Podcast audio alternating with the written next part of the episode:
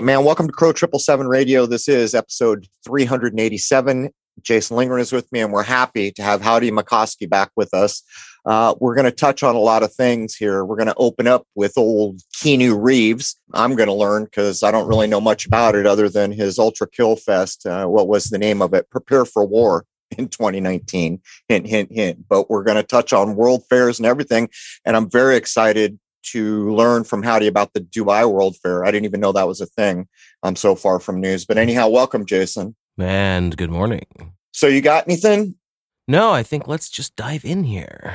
Yeah, we're they're threatening a blizzard measured in feet here on the 20 I guess the evening of the 28th as we record this, but uh, every time it snowed this year it's been fear porn in local news and we've barely gotten anything.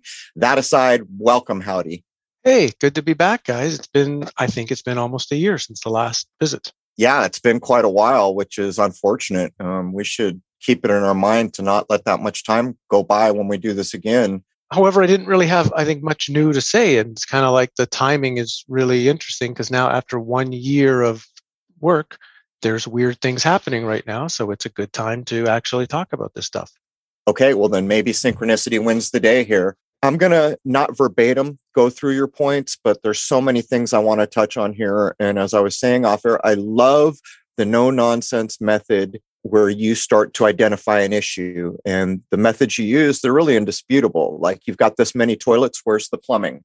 Um, these kinds of things uh, i appreciate. This is the kind of logic that takes you down a road and you know your starting point is a good starting point but let's jump in with mr Keanu. you informed me there's a tv series coming that i didn't know anything about and i will say before we get into all this there's a book called Devil in the White City. Pretty sure we referenced it last time Howdy was here. We were talking about world fairs. This is not the kind of book I typically read, but believe it or not, I think my mother or my father had handed it to me uh, because it was on the bestsellers list. And I will point out anything on the bestsellers list is there for a reason. If you look into how that works, or if you just simply use logic that anything at that level, like Oprah's book club, that is what they want in the world mind. And with that, I'll let you pick up. Howdy yeah, I, I hadn't done a, a, anything on the World's Fairs for a long time. I was focusing on a lot of other topics on my channel. And uh, early January, I just started. Oh, I'm going to do something on the Paris expositions because I was finishing some stuff on southern France and my story there. So I did these weird expositions in the in the late 1800s. And as I was happened to be just by accident bumping along looking for some information, the the the which was January 11th, uh, an article had been posted January the 10th of this year, indicating that Keanu Reeves will be starring in a television series on a remake of or a make of the book The Devil in the White City, and the show is focusing on two key elements of the uh, of the book. One side is the is the mass murderer H. H. Holmes, which is a really weird story in itself to be ha- having going on at the at the Columbian Exposition but the other one they want to focus on, of course, is Daniel H. Burnham, the supposed architect of this thing. And when I saw the article, the first the first thing that light bulbed in my head is, oh, why now? Why do they need to make this now? And I sort of started to realize because so many of us, like not just me, okay, I wrote a book on the fairs, but a lot of really good people from uh, have fantastic YouTube channels. You know, Jon Levi, Michelle Gibson, Campbell, uh, Martin. We've been talking about this stuff for five, six years, and I think we've hit a certain point in the story where our our logical presentations and questions of the stories of the fairs have gotten so so worrisome for certain uh, those who control the historical narrative that I know for sure when this comes out sometime this year, how they built the fairs from the standard historical narrative is going to be front and center to try to to try to push people like me onto everybody's crazy list and here's the answer and and I, I i see it like this is a response to the very book i wrote. None of that would surprise me howdy. I remember when i first became known on youtube and i would see things and i would think is there any way that that's a response to what i've been doing and then i think don't get crazy you're just a little youtube dude but as time went on i realized that certain narratives, like at the time the Apollo moon landing, or many of the things we were covering, it appeared to me that there was absolutely a pushback because so many people online were all of a sudden saying, We don't buy this. Well, my answer came when what was it, Jason? I always mess this. Was it was it Newsweek? Do you do you remember? I think it was Newsweek. I think so. I think so. Yeah. Yeah. So Newsweek interviews me, and the guy they sent to do it, his name was Max. Even-handed, fair. Appreciate having been interviewed by him, but it was pretty clear. Um, and around that time, National Geographic puts their fake lunar lander module on the cover. And so it was very clear that what you're suspecting is happening, uh, that did happen when we were questioning things. So to get back to it, The Devil in the White City, the I guess it's a novel, right? I, I guess Right. we describe it as a novel. That came out. Do you even remember how long ago? Oh wow, maybe in Uh, 2003. 2003. Sorry, 2000. Yeah, I was going to say it must have been republished because yeah, that that sounds about right. So this goes to the bestsellers list, and anyone who reads it that has an eye, you can tell what they're doing, and they're tying it to World's Fairs. But let's come back around to Keanu. Do you have any sense is Keanu the the killer or the architect? the uh, all I read is the articles that are out there, and like I'm I'm referencing one here, one of the World Fairs pages, and it says uh, there's no word yet onto which role Reeves may be entering, but it would be his first. It would be his first role in a major U.S. television show. If not the lead of the devilish homes, he may do well as the prolific but troubled architect Charles Atwood. That's what they have to say there. It's a Martin Scorsese, right? He was the one who had, uh, I guess, optioned this, and I think he's still involved in the Mm. production of this. So this tells you about scale and caliber. In other words, they could have sent someone out with a 22 caliber, you know, bunny rifle, but what they've done is they've got a 357 or a 44 mag. When you hear Scorsese and go look, you know, anyone can this this is always so telling. Uh, look at what Scorsese has done and Keanu if I'm not mistaken, he's about top of the stack right now, having pulled out The Matrix, which really firmly put him in the world mind and then they came along with the ultra violence that is uh, what is it? John the wizard i mean john wick. And so doing that and pulling it over to tv that's a tell right? Because when you come Yeah. to tv i think you're surpassing the numbers you might get on uh, on in movies if i had to guess Well, I'm looking at this, and it's going to be a mini series for the streaming service Hulu. I'm looking at it in more detail. Mm. So it's going to go direct to this Hulu thing. And what's also interesting is the people who, the ones who bought the film rights way back in 2010 was uh, uh, Martin Scorsese and Leo DiCaprio. oh So they, in a sense, are both going to be the, the executive producer. They've had this for 12 years. They had, they've bought the project for 12 years, but it's now that they're making it. So you're looking at the top of the mountain with the names like you're you're describing. These Yep. these are a list. And and when when I say a list I'm not trying to make them sound important. I'm trying to communicate that there's very few souls in this world that don't know darn well who they are and what they've been in. To come back around howdy just to catch people up before we move on what are some of the overarching eye-opening things that the online communities that, and yourself that have been looking into this have arrived at with regard to why we had world fairs and what's interesting about them from from an independent research point of view not the mainstream narrative. Yeah, I, would say from what sort of because each one of us has slightly different angles as to what we might answer, but I think in general, uh, we've come to the conclusion that they are, first of all, in some way hiding architecture, either whether it's um, whether it's the ability to a technology to construct the buildings that they're not supposed to have, or others would say it's it's an ancient it's ancient buildings that uh, have been cleaned up and made to look new before they're destroyed. And it was, I, I think we're all coming around now to this was the indoctrination point of a, of a of the previous reset. Somewhere in the 1800s was what we can call a worldwide reset, and these fairs, because they happened all over the world, they were they were everywhere. These fairs that were built in magical amounts of time, and then pretty much you know seven, eight hundred, a thousand acres, and then blown up and destroyed as soon as they were done, that it was the presentation of history and science and and um, basically everything that had become became our world was in a sense manufactured and presented at these fairs as the narrative.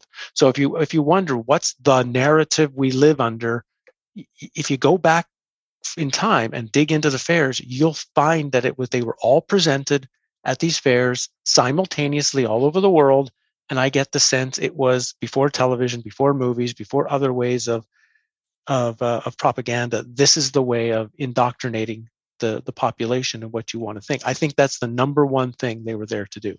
So when we were offline, I had asked you, do, has anyone that you know of looked at the sky clock um, in conjunction with these so-called world fairs? And I made the observation that if I had to bet, I would try first to tie it to uh, what's called the Saros cycle lunations of the moon and the Metonic cycle. But to me, it kind of implied there must be something going on with the big boys, the so called planets. Um, but what you just said is very interesting to me because we just interviewed Dylan Saccoccio, and his research has brought him around to accepting that the age change happened in the 1700s. That's very, very interesting to me.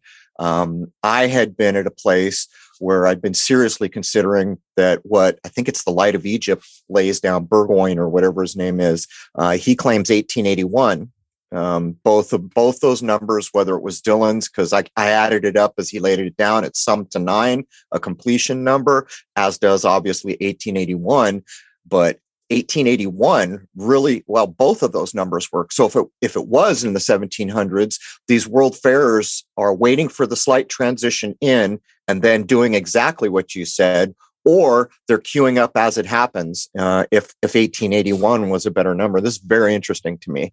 Yeah somehow i mean for sure something very bizarre was happening and now you can push it back at least the way our history is presented to us. You can sort of take that 1860 for sure to 1800 and a little bit before that we have a chunk of 60 or 70 years where you've got such bizarre things that just don't make any sense right? From tecumseh's comet to the year without a summer to the mississippi changing course and running the other way to uh, the weird native indian wars that uh, are hard to understand. You've got the uh, a magic building of cities in North America. You've got a worldwide Napoleonic wars with battlefields with no bodies. You've got the U.S. Civil War that you can't really figure out what it was. You've got you've got this unbelievable period of time that makes no sense, and then all of a sudden we have these magic fairs just created out of nowhere, and then they just disappear. Now, of course, they didn't disappear per se. The, fair, the fairs themselves continued. They just after 1915 they changed into something different and you know there was bizarrely there's one going on right now in dubai like today as we speak there's a world's fair going on so damn interesting to me everything you're laying down. I'm so happy that even though social media is kind of so censored at this point and all content is weighed and measured uh, which makes it very difficult for seekers to find anything meaningful but even just things like the, the, the civil war yeah it's it's near impossible to understand but the work jason and i've done with with legal minds showed damn well that they were cutting the, the head off the body uh, part of that was about banking. Part of that was about setting up a legal system, which fits perfectly with what you're saying, because all of a sudden everybody's been translated in the legal ideas over to i don't know what am i going to call it? Merchandise? You know chattel? Whatever you want to call it that's where the run was. And we've demonstrated that there was this big thing happening.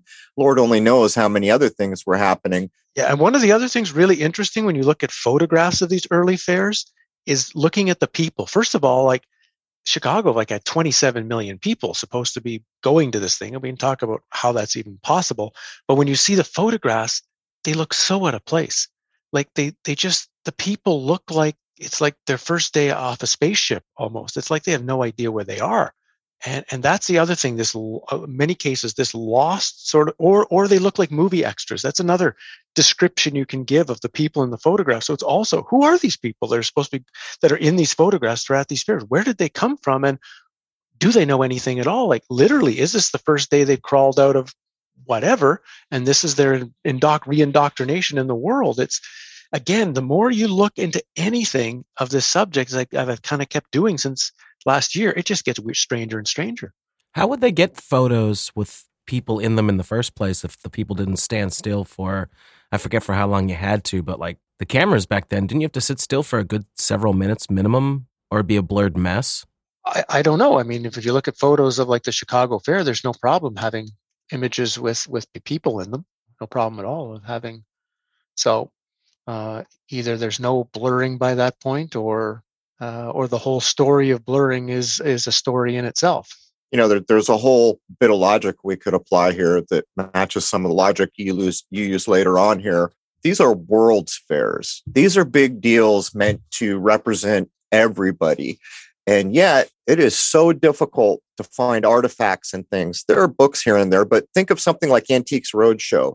If the World's Fair was as they claimed it was, wouldn't you expect that regularly there would be a ticket stub or, you know, just these little artifacts of this thing that had happened? And you see almost nothing. And by the way, my native city, San Diego, um, it appears was pretty much put on the map with a World Fair called the Panama Exposition or whatever they called it.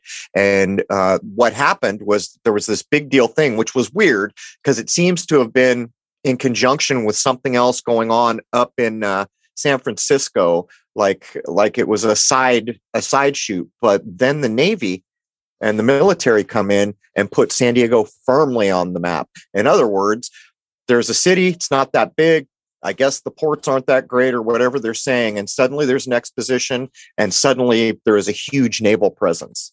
Definite change can be associated with the so-called World's Fair, which is odd too. I don't think they called it a World's Fair on the on the West Coast. I think they did. Oh yeah. Yeah, in San Diego. No, in San Diego, maybe not because it was kind of like a piece of the of the one that was going on right. in San Francisco. Right. Yeah. So San Francisco was the World's Fair, and San Diego was like a uh, like a Panama traveling exposition. extra piece. You know, they, they called it the Panama Exposition. And there yeah. are in in San Diego, there are precious few things left over from that. Because at one time I, I, had an interest in that, and there was some footage, and you know, the Ford building or the car building, whatever it was. Some of those buildings are still standing. And if you go into Balboa, which was apparently pretty much put together for this, it is a unique place. San Diego's Balboa Park uh, was used in the filming of Citizen Kane because the architecture is kind of so old world, more quality. It's just, it's bizarre to say the least. almost like they came in and they said, look at all these things we can build. Look at all the science we have. And you're never going to see them again after we shut the doors here. so we, we will see what this television show eventually tries to present. They are going to, I think, do a really good job of really hammer the narrative. I can, I, like, I literally, I can almost see it now in my head how they're going to be. Like I know what they're going to say, but it's it's like I can almost see the images of how they're going to present. This is how it was done. Here's your platform. Use it. Um, put your suspicions out, and we can certainly cover this when it's there. And maybe you can say "told you so," and that is a powerful thing to be able to do.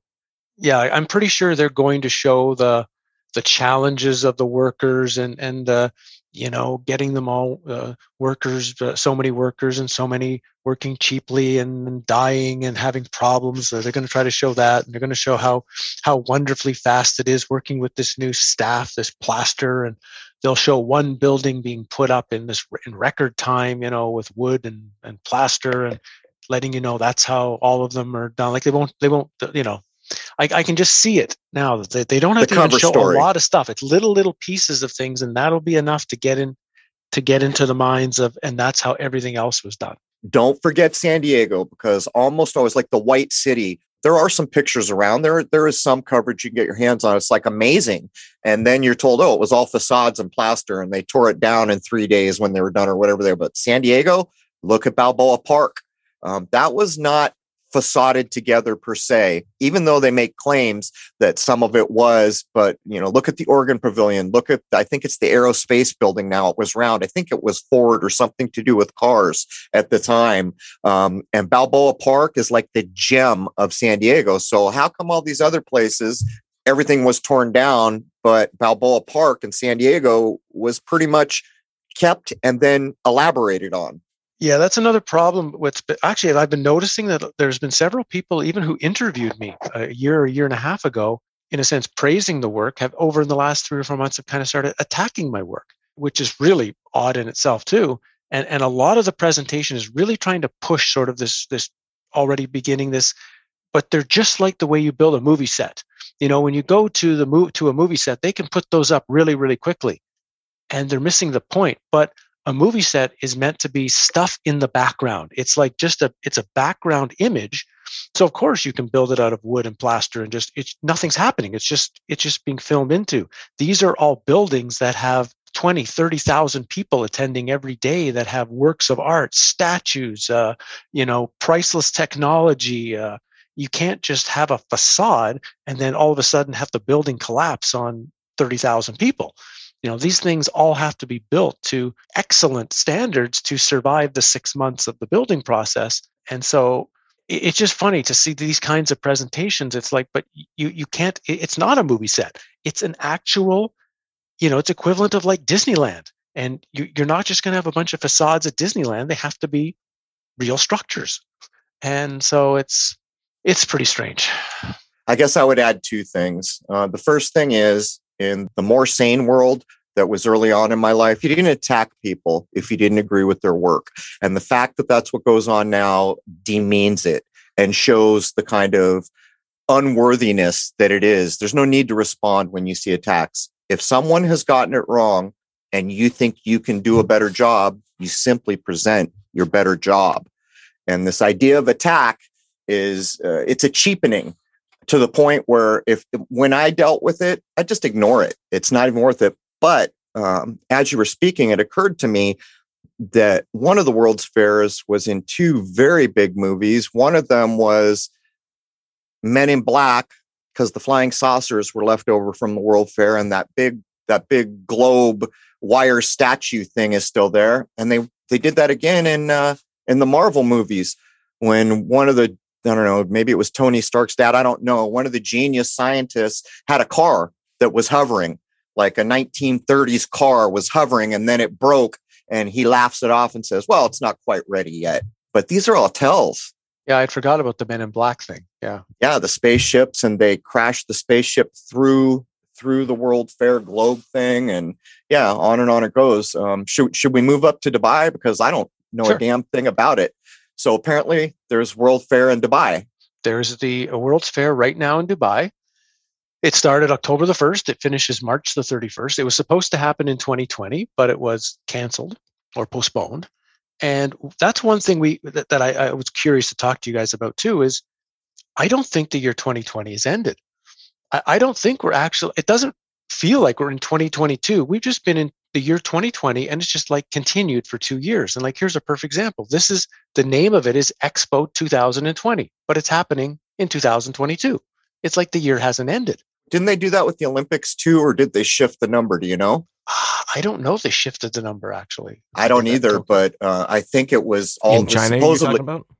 Yeah, when they started billing, there's an Olympic 2020. Uh, oh, Covidius minimus can't do anything like they're doing with this World Fair, apparently. And it is very odd to keep the number of what you postpone from. Probably easy for a cover story. Well, we had all the printing done and the painters have gone home. You know, that's probably yeah. what you're going to be told, but it's still very odd. Yeah, they're labeling it as 2022. I just looked it up. They did shift it. Yeah. No, no, that's the, for China, but uh, Tokyo, because Tokyo was supposed to be in 2020 and it happened last year, right? Yeah, look, take a look at Tokyo and see if they. So I think I, when I look for Tokyo, I see nothing that says Tokyo 2021. You are correct. It says 2020 Summer Games took place July 23rd, 2021 through August 8th, 2021. Sounds like a reset. I hadn't even thought about this before Howdy brought it up, but let's think about this. 100 years from now, people go back to look at the Dubai World Fair. Oh, that happened in 2020 oh, look, the Olympics happened 2020. Uh, they're already doing a cover up of the Covidius minimus. Yeah, maybe. I mean, it's, yeah, it, but to me, it's like the year hasn't ended. Good observation. Okay, so we have the World's Fair going on in Dubai, and it's strange. It's uh, like all World's Fairs are strange, but this one is also strange. It, it has a focus, of course, on AI. It has a focus on the use of technology, particularly drone technology with medical supplies it has and this is this one's really interesting from our conversation. It is built like i guess what you would call a smart city. I'm looking at their page right now. They're calling it a LEED gold platinum certified buildings and infrastructure of which 80% of the expo will be saved and reused as a some some kind of special sustainable community in dubai. So everywhere else wants to build their stuff and blow it up. Dubai has decided to build it and keep it all is it supposed to be part of that future smart city thingy that they've been building? it must be, although it, it's a, uh, when I read the thing, it says transitioning into District 2020, the Expo 2020 Dubai will live long after we close our doors at the end of March 2022.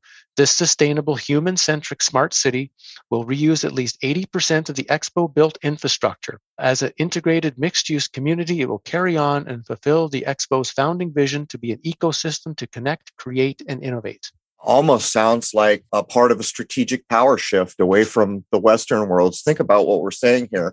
So, the World Fair over in the White Knight, America, uh, most of that went away, or a good part of it went away. San Diego is an exception. I'm not sure what else might be, but what these folks are doing is coming up with the latest and greatest, so they claim, with their agenda, and then they're going to use it and again, I am stuck on the observation you made. Um, they're doing a time warp here. I have been studying the calendars and how the Caesars and others and the popes literally dumped 70 some years off a calendar and then readjusted the narrative 15 years in some cases.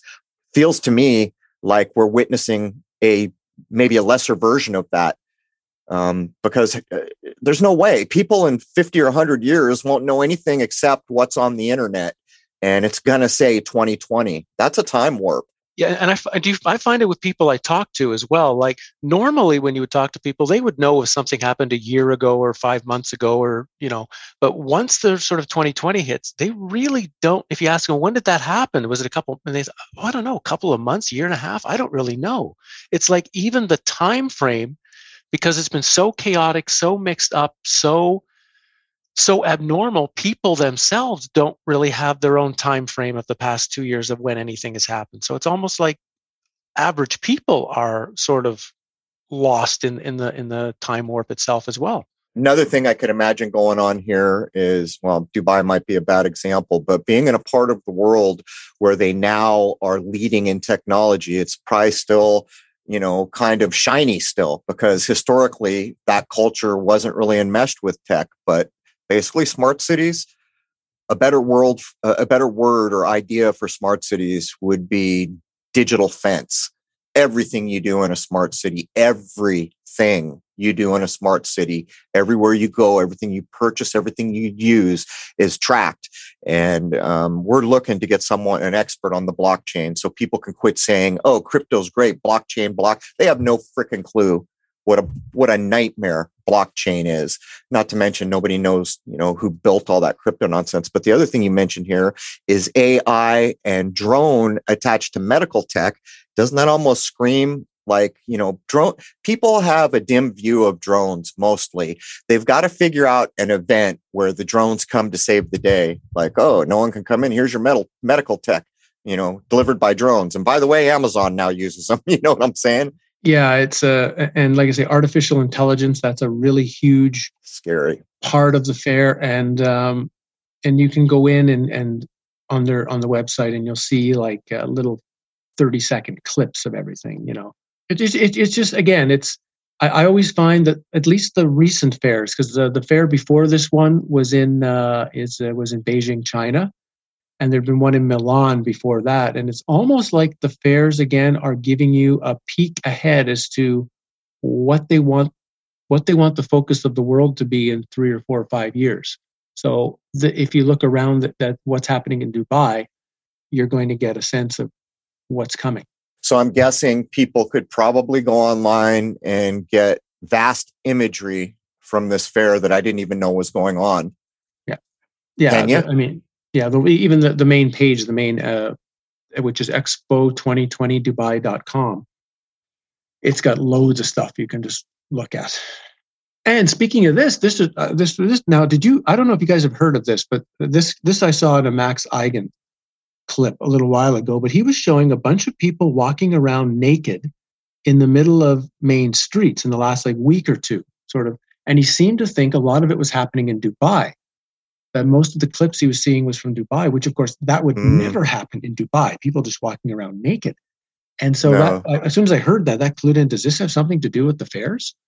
Does this have something to do with this with this fair that's going on? That's causing people to walk naked in the streets. I mean, I, I can't verify the timing or when this happened or if they were in Dubai. I'm just mentioning it in case other people have seen this as well, and I'm just throwing it out there as a, another odd thing that's connected potentially to this. Well, if we've learned anything from World Fairs, people with an interest in this should go online. They should save the pictures, the maps, whatever's available. But I, the first things I'd be doing is I'd be looking, taking a look at the sky clock for when it supposedly start. I, I know damn well they're doing a time shift here with the Olympics and this other thing. And it feels to me like the only reason to do it would be to minimize what's actually been done um, because the law is going to catch up with COVID, either that or a total takeover. But I would play the word game. What's the street name? What's the orientation of the street? Save all that down because um, it could change over time, or Lord only knows. But I would definitely be playing the words have meaning game. And by the way, do you know if English is the primary language in Dubai for all this? Oh, good question. I know you can go and get see a ton of languages if you want to to see the website in. Obviously, like signs. I guess we it wouldn't take long for someone to go take a look and just see the signs. I'm guessing Arab. Uh, if I had to venture a guess, it would be like the street signs. Like when you're going to Mecca, it'll be in Arabic, and a lot of the signs underneath will say something in English. Yeah, that's what I'm seeing on the map. I've, so I've got a map that has Arabic, I can speak a little Arabic, but I had trouble reading it. And then beside it will be a, a yeah an, an, English name like Sky Avenue, Mobility District, Sustainability District, Mangrove Avenue, Wisdom Avenue, Jubilee Avenue. Jubilee Avenue. So so the Arabs have taken on a Jewish idea to name their avenue. mm-hmm. So according to visitdubai.com, Arabic is the official language but under do people speak English in Dubai? It says absolutely English is the most commonly spoken language in Dubai. That that's you know the, the cause of that is the internet. I remember when I was getting my internet tech degree, France was supposedly pissed off because why isn't the internet in French? And supposedly uh, the the powers that be that spoke English said, "Well, go ahead, France, make your own French internet if you want, but the one we're building, it's in English." Uh, the uh, they're at the top of. I'm looking at the map. At the top of the World Fair map is a place known as the Sun Plaza, and it's set up very similar, like a key look, what you would find at the Vatican. Hmm. And that's like the the top of it. And then as you go down, oh, so I never looked at the map until you just brought it up. So then the map has an almost vagina-like uh, section, which is in uh, in yellow. On my Vesica map, Pisces. Do you, do you see any obelisks near that, Yanni? No, but I mean, it's it, it's not really Vesica Pisces specific. It, it's more, you know, because because those those two those two rounded those two uh, ovals are perfect. This is more this is more almost like a the way a female vagina looks. Then this connects from what looks like so you've got like a key figure. Then you've got this I don't know this weird ovally pear shaped thing, and it leads to a, a giant so a perfect circle, of which has a circular dome temple at the middle of it and then the street sort of cut it into how many pieces? One, two, three, four, five, six, seven pieces. Seven pieces. Hmm. By the way, is that something that's easily accessible on the internet, or did you have to hunt that down? Yeah, but that's anyway. That's it's just again unique that we're talking about this stuff happening with fairs, and we have one going on at this moment. Well, we've got a pretty tuned in crowd that come to participate here. I'm guessing there will probably be some threads. Um, I I didn't even know this was going on but do we have more to add about Dubai or can I move us along? Let's move us along. I think we're good. All right. Next one's a big deal because the work and the synchronicity that we did on Notre Dame. Exactly one month before they burned Notre Dame, I had been researching whatever it is, the wisdom of the cathedrals, the old Fulcanelli test. I don't, I don't remember what the title is, but I've been looking at all these things, and it occurred to me that they had slowly been removing the path that a living man or woman can take to higher states uh, because the cathedrals were maps, among other things. And one month later, after I said, if you have anything, pictures, books, stuff on the cathedrals, save them away. They're destroying these things. One month later, they burned it. And here's the real kick in the cojones that's going to line up with what you've brought to the table here. In 2016, they did a high resolution digital scan of the entire cathedral and they burned it down in 2019, a little less than three years later. But do you know what they call the digital the digital scan? They call it the Notre Dame digital twin. there's there's your metaverse coming. Now I'm wondering if what you're about to lay down is going to be more evidence for that metaverse when the world is just such a crappy place to deal with. You'd be happy to be plugged in so you can play with butterflies and do whatever you want. You know, that's an interesting point. Are they doing a meta version of this particular expo? Oh, I have no idea. I don't think so. It seems like it would be so modern and hip for them to do. Maybe that'll be at the next one. Well, the, one of the things I would point out is they're keeping the majority of this supposedly. That's a big that also is a big tell. That feels like a power shift. America, remember when you were great? Now look east.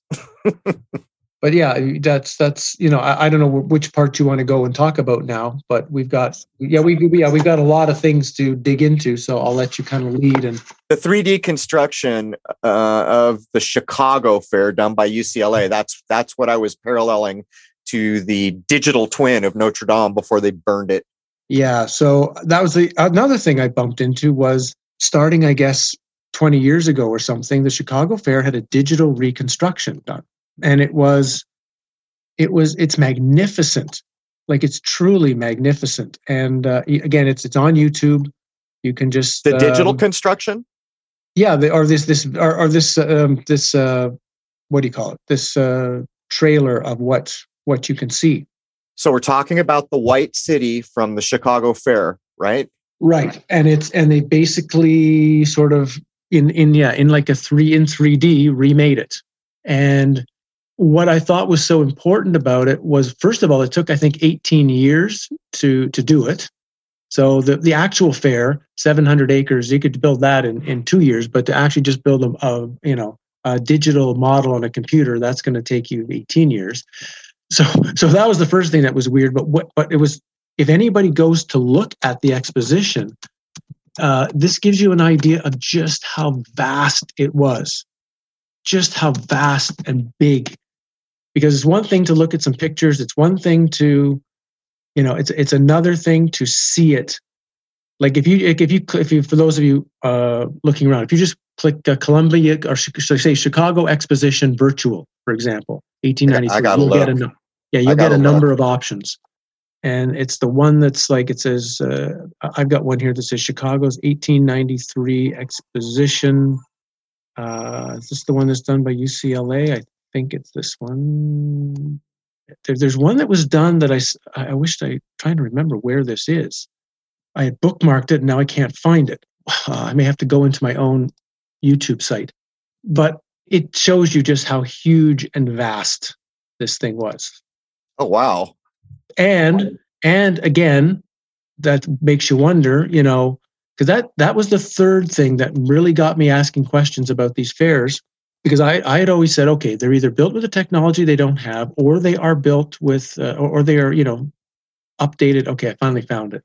It's uh, the, the, if you're looking for it, it's called World Columbian Exposition Fair of 1893 UCLA 3D recreation. Make sure you put UCLA in your search box, and then you would find it.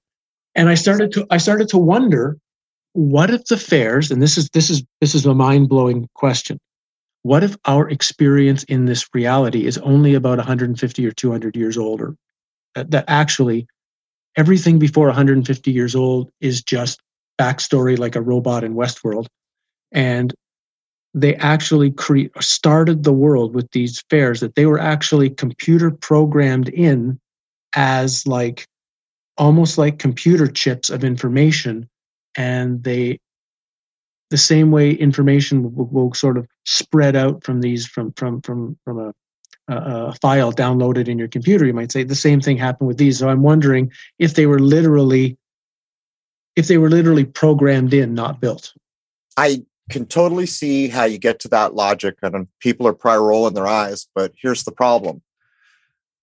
I, some years ago, had found a pic. I think the first one I saw was San Francisco, and the city, it was a picture, a good black and white picture from a raised, a very raised elevation, which brings on the question what were they standing on? How did they get that high to take the picture? Because it feels like you're in a place where there wouldn't be anything high enough. The entire city is empty. And then I became aware that there are versions of the same thing all over the world. Paris, um, I don't remember all the places. I think even uh, in, in Russia, the completely built cities how could you possibly get a picture with no one on the streets? I mean, you're looking at a city that's probably holding hundreds of thousands, if not millions of people. Uh, in some of the images, you can see how vast and built out the city is. And so these present a problem. But what's even more is we can go to places in the world with these old monolithic stone built, marble built structures. And it feels to me like half of the stuff that the royalty claimed they had been responsible for that they just moved into, that it was old tech that they couldn't possibly build if they had to. Um, these are the logical problems we come to. So the only reason I'm pointing that out is because yeah. I see, I did the logic that you're doing. It's just that I try to curb my, I, I would rather curb myself to conservative error just because of the way that I do things. Uh, but I, I know damn well how you got to that logic. Yeah, same thing. I just I just had to kind of say I can't throw that off the table. But really, no. I want I really hope people will take some time, find this UCLA reconstruction, and just go look at it. It's only like six minutes long, so it's not a long video. And then you really see the buildings, the lakes, the the, the dome structures, the the gold that's everywhere, the the walkways the i mean and you try to realize this is what they say was built in two years when you when you get a glimpse of it this way and it's and, and it's like you know it's like the equivalent of a little drone is flying over it that's how they're presenting it to you there's a tell in the Keanu narrative. Well, we're not sure if he's the murderer or the architect. There's your big clue that here's the big two heroes, the evil guy and the guy who built this. I was under the impression, I don't know if this is true, but I was under the impression, and I don't know why, whether it was in The Devil in the White City or something else I looked at, that magically, like the moon launches, there's no blueprints. No. That was no. one of the things I had come across. And I don't know if that's correct. Have you heard that like for Chicago, there's there's no remaining blueprints? I've never heard of I've never heard of a of a blueprint anywhere. No. So it's like the moon landing. And see, in, in the in the consciousness bump that those of us that have lived as we should uh, have gotten, and it's not probably not even much compared to where we're going to go if you don't take inoculations and all the other crap designed to kneecap you. These little things are the biggest tells when the TV show comes out, when the cover of the magazine comes out, when the best selling novel comes out, when the main plot is, oh, there's murder, murder, murder, and architect, architect, architect. Why is the architect going to represent the problem is because what Howdy is showing, and I can smell it all day long.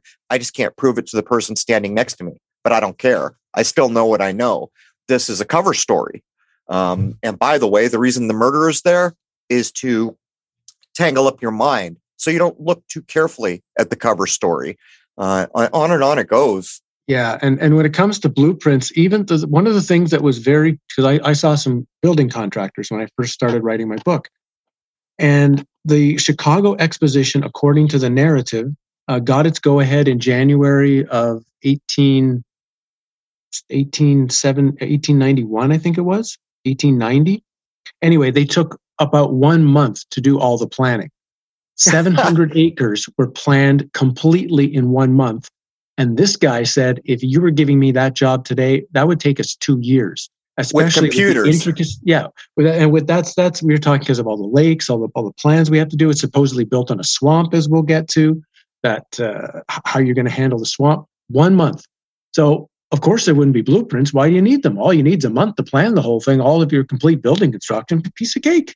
You know, in a way, Howdy, there are these overarching truths that guide me greatly. And I'm not the smartest guy in the world, but I'm very good at deciphering what's acceptable. And I'm very good at deciphering why a thing should not be acceptable. Doesn't make me right all the time.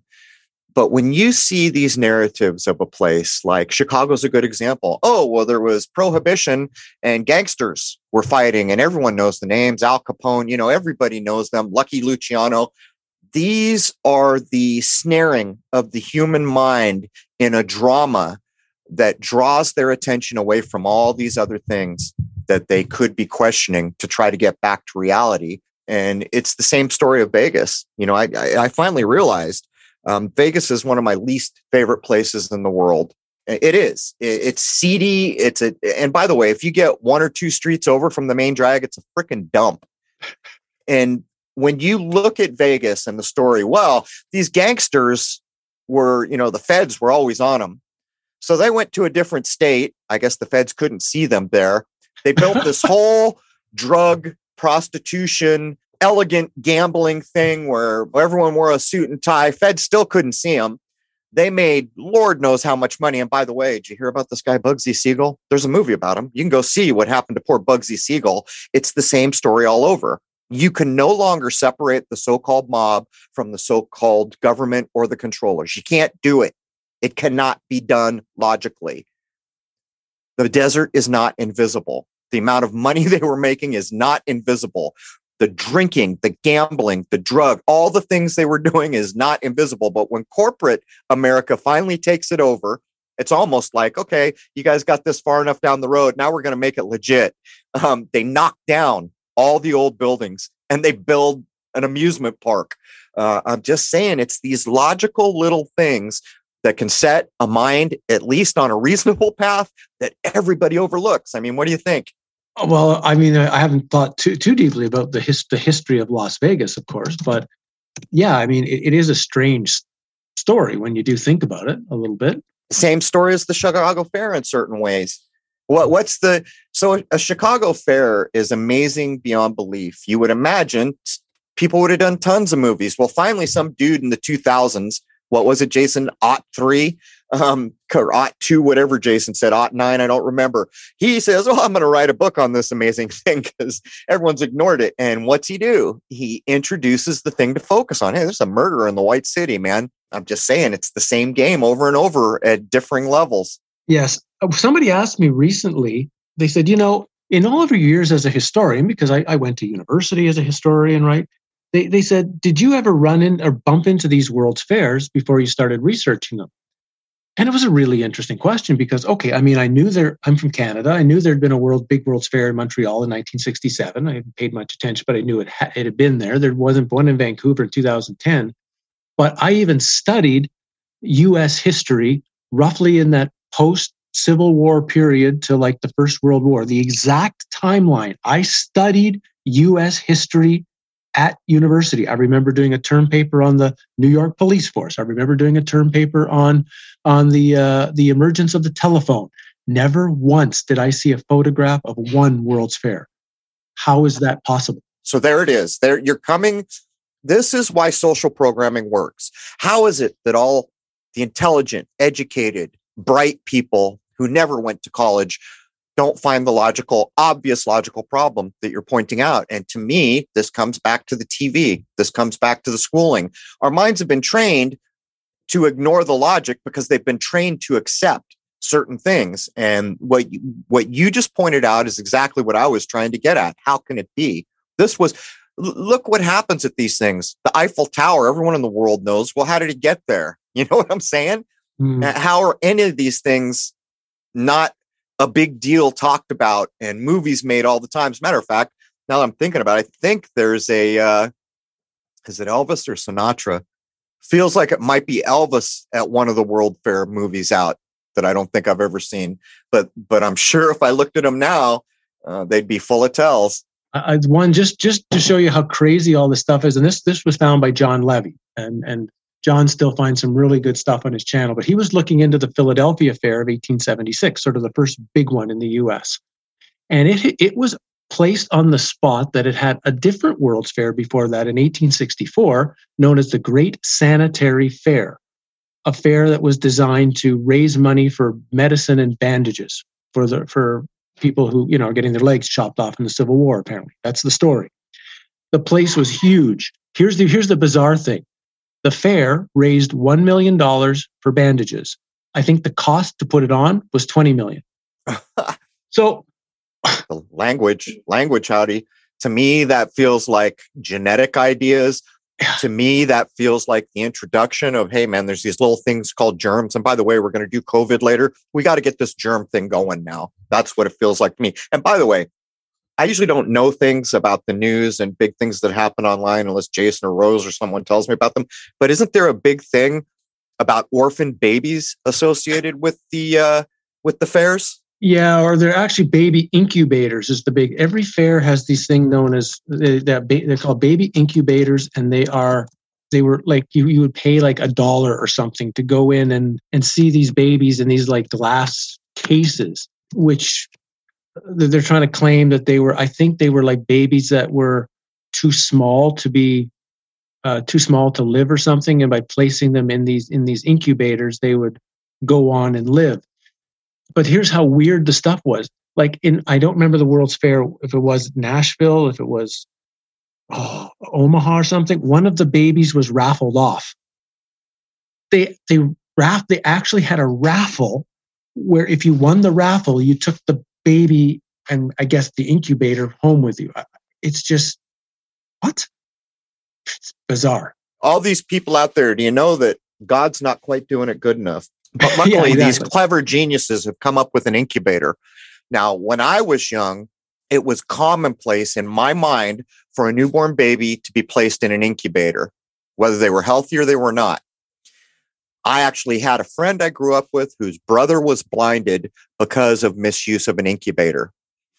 Now, you can see what's going on here. This is the cleaving, as I like to call it, from the natural world. God doesn't quite make babies all the way. Luckily, we've invented an incubator, so we can take it the rest of the way from here. That's got to be what's going on here, isn't it? At a, at a world fair, showing things that nobody's ever seen.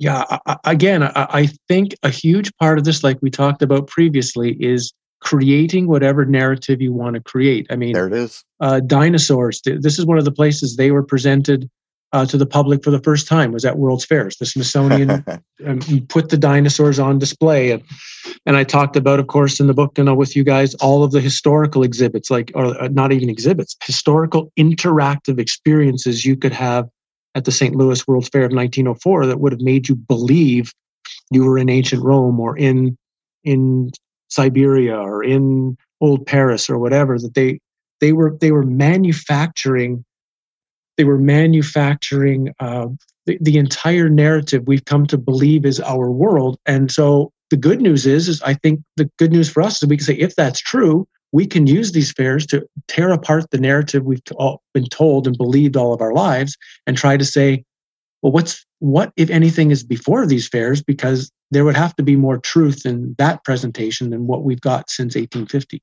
all right, that's a good place to take our break for hour one, but I'm going to close with a demonstration. I love that you pointed out dinosaurs came into the world mind through one of these expositions, these world fairs. Once upon a time, Jason and I had had enough of dinosaurs.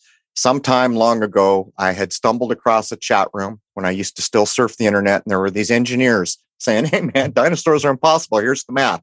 Can't work um, you know, legs can't be strong enough, guts fall out the bottom. What would that rib cage? You know, they're they're going at it like this, and I thought it was interesting to say the least. Later on, as it became very clear to me um, from watching what children are shown and the movies coming out, dinosaurs never exist. So Jason and I do a show, and here's the funny thing: it gets wildly popular. I don't remember the exact numbers, but it got like 25,000 hits really quick. And then on YouTube, the numbers went backwards and it had dropped to like, I don't know, half that or something. How long was it, Jason? I think it was, we released it, and two days later, I think it was National Geographic announced that they had discovered this amazing nodosaur. I'm not even kidding here. They discovered it in the spring because that's when all good alchemy has to start, right? In the spring. Mm-hmm. Two days after we had published this and the numbers had been thrown back, uh, they, they, they took out the nodosaur, which was funny because immediately we were taking apart the words. No dinosaur. That's basically no dinosaur they're telling you there, isn't it?